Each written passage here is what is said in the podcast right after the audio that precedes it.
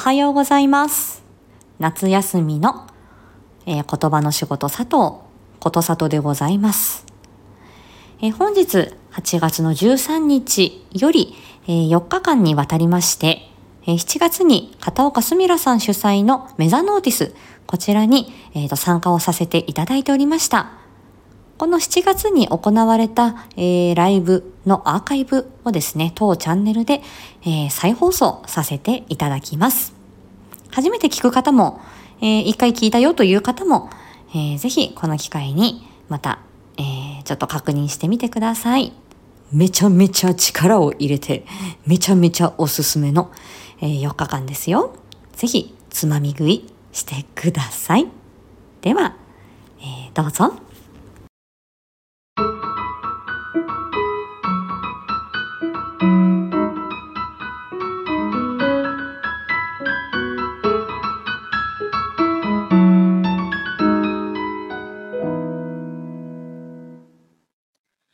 さんおはようございます。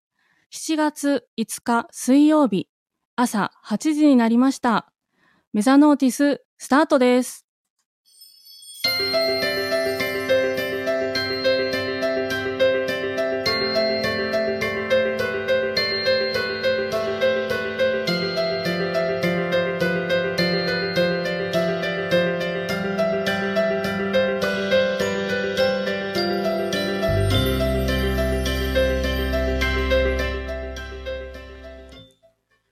改めましておはようございます。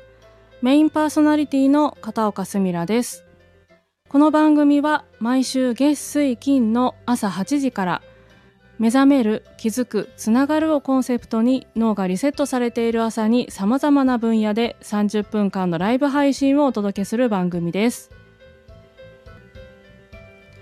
メザノーティスで大事にしていることの一つとしてアウトプットがあります。アウトプットとは学習したことから得た学びを話すなどの具体的な行動に反映させることを言います。今日聞いた話の中で皆さんが思ったこと、気づいたことをコメントしてみてください。出演者の励みになりますので、たくさんのコメントお待ちしております。はい、ということでですね、今日実は、BGM を変えてみましたが、いかがでしょうか？ちょっとね、えー夏に近づいてるということで、夏らしいね、BGM に変えてみました。ちょっと3ヶ月ごと、季節ごとにね、ちょっと BGM を変えてみようかなと思いまして、えー7月、えー最初の日はですね、ちょっと間に合わず、今日から変えていこうかなと思いますので、ぜひ皆さんこちらの BGM もぜひ覚えていってください。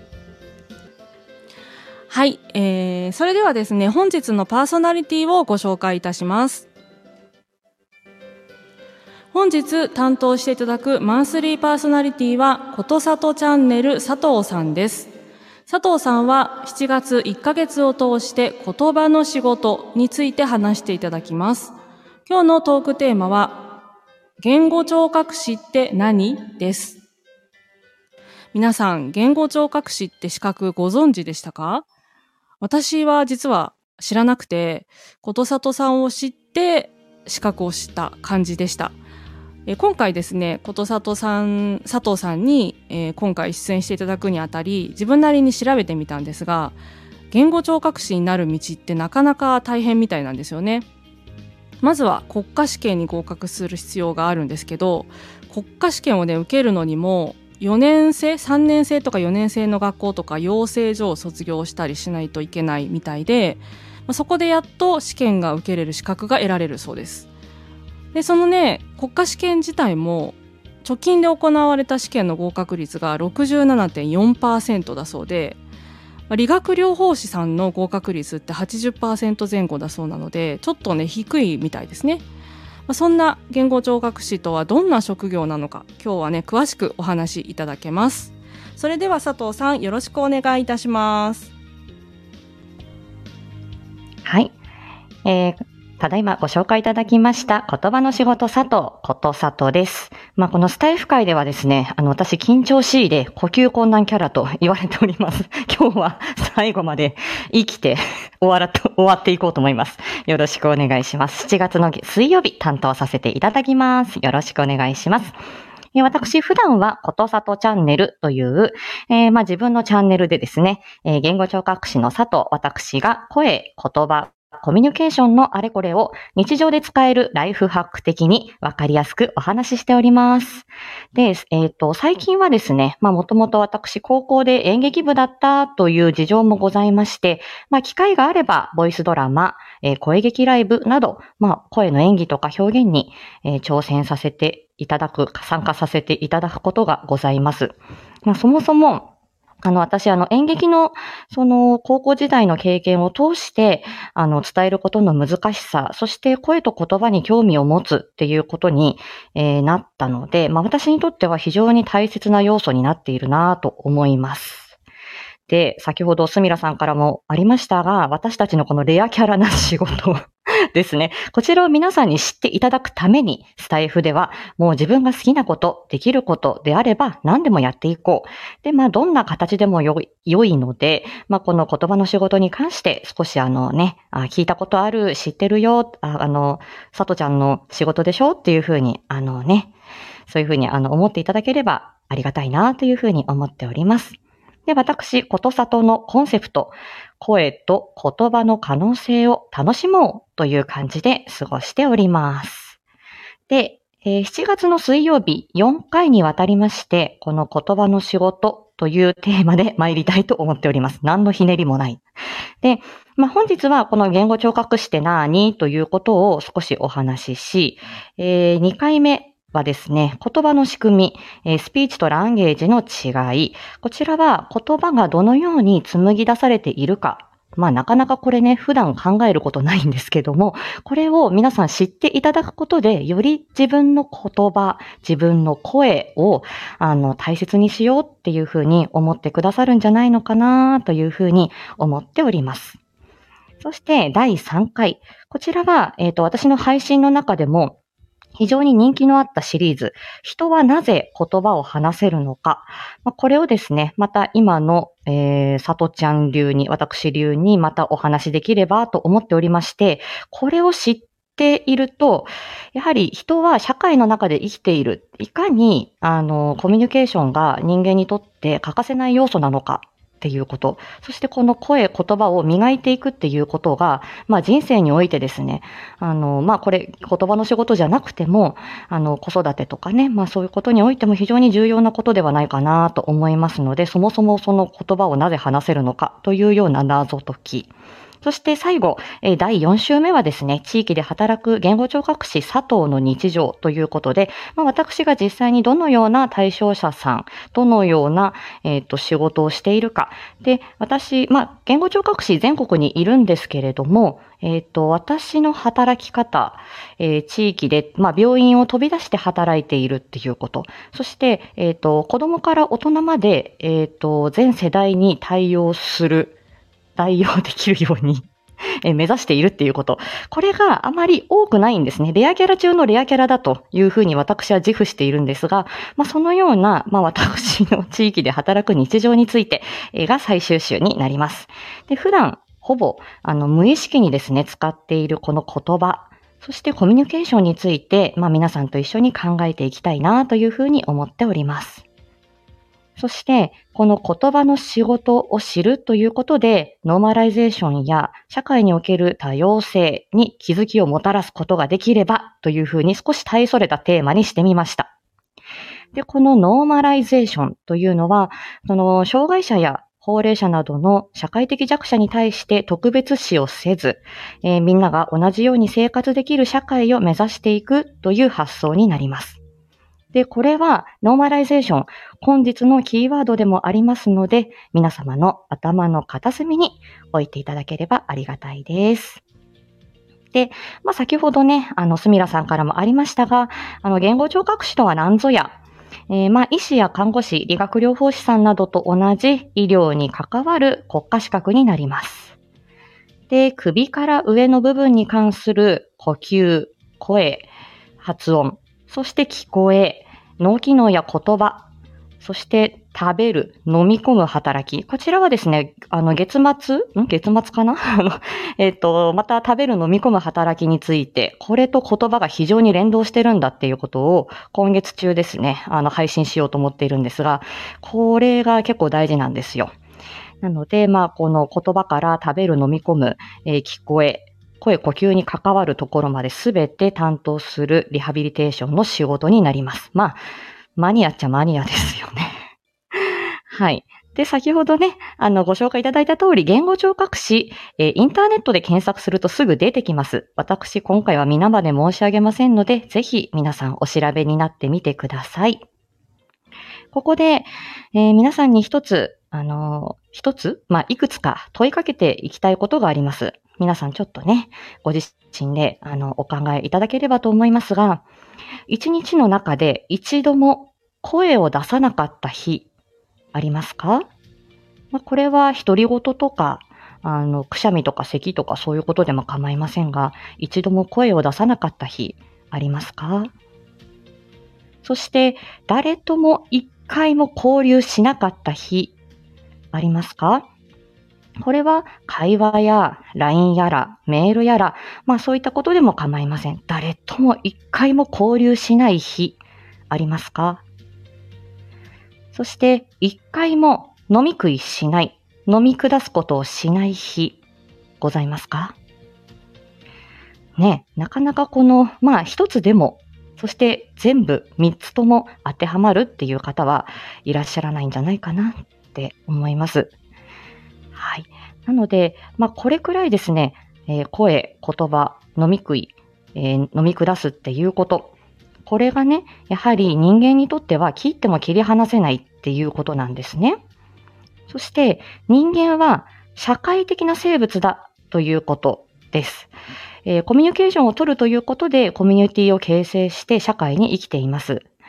で、人間、人の間と書いて人間ですよね。森の中で一匹で暮らしている、そういう動物とは全く違って、私たちは一人では無力なんですよ。一人では何も成し遂げられない。命を長らえることすら難しいわけなので、社会を形成して助け合って生きている。その中で、このコミュニケーションっていうことは非常に重要だっていうことですね。そしてこの人間と切っても切り離せない、えー、食べる、飲み込む、え、話す、コミュニケーションを取る、え、まあその社会的にね、え、つながっていくっていうことを支えている仕事人間の尊厳に関わる仕事、これが言語聴覚士であるというふうに、えー、まあ、間違いなくそうなるんだろうというふうに思っております。それぐらい重要な仕事です。で、この言葉の仕事、言語聴覚士を必要としている人、具体的にどんな人かなということ、これがですね、なかなか皆さん知り得ないことかなと思いますので、少しお話ししていきたいと思います。これは、あの、言語聴覚士が対象としている人、本当に生まれてから死ぬまで、すべて、えっ、ー、と、関わっていける仕事になります。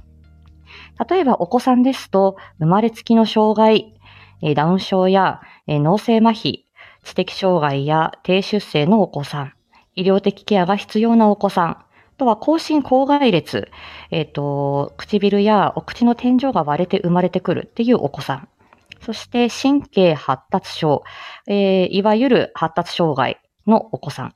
そして言葉の遅れ、言語発達遅延と言われるようなお子さん、などなど、もう数えたらキリがないっていうことですね。でそれは生まれた瞬間にわかることもあるし、えー、少し成長してから診断がついて、やはり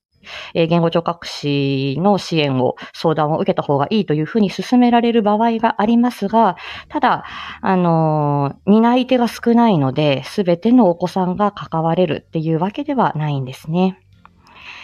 そして大人の方に関しては、脳卒中後の言葉、頭の働き、飲み込みの後遺症。この脳卒中の中には、えー、脳脳血管が詰まる、えー、脳梗塞、えー、血管が、えー、破れる、えー、脳出血。ん？脳梗塞？脳出血。そして、えっ、ー、と、雲膜下出血は脳の中で出血するのではなくて、脳の表面で出血するもの。雲膜下出血。まあ、この3つを合わせて脳卒中といわゆるあの、言い方をしてますけれども、まあ、このような形で脳卒中後の後遺症に関して、え、病院でリハビリをしている。まあ、そういう方が、大体多分この言語聴覚士のうん、6割、7割は、このような、えっ、ー、と、脳卒中の後遺症の、まあ、発音や、えー、言葉や飲み込みに関するリハビリテーション、大人の方を中心に対応しているというのが現状です。その他にも、えー、交通事故や頭の怪我の後遺症。これは年齢関わらず、交通事故、頭の怪我。これでですね、あの、結構、えー、まあ、多かれ少なかれ頭の働きに後遺症を抱える職場復帰や学校の復帰に影響をもたらすということがあります。そして、癌、肺炎、手術後などの、えっ、ー、と、声、呼吸、飲み込みに関するケア。これは、例えば手術はいろいろあるんですけれども、特にお腹をかっぴらいてですね、回復手術って言って、お腹を開いて手術をした場合、あの、その後傷を、あの、まあ、塞いでもですね、なかなかお腹に力が入らないっていうことで、えー、飲み込みや声に影響が出る場合がありますし、肺炎や癌などでは、あの、体力とか、えー、まあ、免疫力、あれこれですね、低下しやすいことがありまして、えー、そうすると、その後の体力の回復のため、え食べたり飲んだりっていうことは必須ですし、あとは管が入ったりとかですね、病院で入院している時に、えっ、と、喉や、え鼻から管が入ったりりすると、やはり声に影響が出てくるということもございます。はい。本当にそうすると、ものすごい数の、あの、病気、後遺症に対応しているということになりますね。そして、ひいては、最後、ターミナル期ですね。えー、もう余命いくばくかということになったとき、私自身は今、あの、在宅医療といって、お家で、えー、過ごしている人、お家で亡くなりたい方の、えっ、ー、と、ところに訪問していって、看護師さんと連動してですね。で、この最後までどう、あの、人生をいかに支えるかということを対応してるんですけど、最後まで、その食べたい、飲みたい、えー、まあ、コミュニケーションを取りたい。それはもう人間の欲望ですから、最後まで尊厳ある生活を、そして穏やかに過ごせるお手伝いをする。私はここのターミナルの関わりも非常に好きなんですけれども、本当にあの、亡くなるまでをしっかり支えていく、そういうこともできる仕事です。でね、あの、このような、あの、言葉の障害、そして頭の働き、飲み込みの障害は、これは目には見えないっていう障害なんですね。例えば、杖をついている、車椅子に乗っている、え、白い杖をついている、えー、まあそうすると、あ、体が不自由なのかなとか、歩くのが難しいのかな。っていうふうに、あの、まあ、目で見えるっていうことがあるんですけれども、これはですね、精神疾患の方も同様ですね。困っているっていうことが、えー、なかなか周りの人には分かってもらいにくい。そして、もしもの時に助けてください、困ってますっていうふうに言葉の障害が重ければ重いほど伝えられない。こういう辛さがあります。で、これって、まあ、目には見えない困りごと。これってひいては、例えば貧困であるとか、ヤングケアラーの問題だとか、あとは LGBTQ の皆さん。そして私自身は子供のいない夫婦です。で、その、まあ、産む選択をする、産まない選択をする、まあ、そういったことも含め、一見してわからない様々な事情っていうのは他にもたくさんあるんだろうなっていうふうに思います。でそれぞれの多様性を認め合うこと、そして知らない世界を知ろうとする努力、これをすることで、自分たちの世界や価値観というのが広がっていくのではないかなというふうに考えます。そして今私たちが享受している当たり前、例えば声や言葉やコミュニケーションを何不自由なく使えているということはいかに素敵なことかなそのありがたみに気づく機会、機会にね、きっかけになればというふうに思って、えー、非常に緊張したんですけど、この、あの、めざノーティスに、あの、だ、あの、出演してね、お話しさせていただきたいなというふうに思って、えー、いました。で、それが、まあ、先ほど申し上げたノーマライゼーションという、より良い、あの、社会変容を考えるきっかけになれればなというふうに、えー、ちょっとね、生意気ながら思っております。はい。で、えっ、と、スタイフ開始からですね、私も、まあ、あの、大杉さんもね、月曜日の大杉さんもおっしゃってましたけれども、10ヶ月未満の私もそんな感じです。で、私は本は一冊も出してませんし、何も大きいことを成し遂げたものではないですが、まあ、声と言葉の専門家であり、そして、えー、言葉、子供から、えー、お見取りまでという全世代を幅広く支援しているレアキャラ中のレアキャラでございます。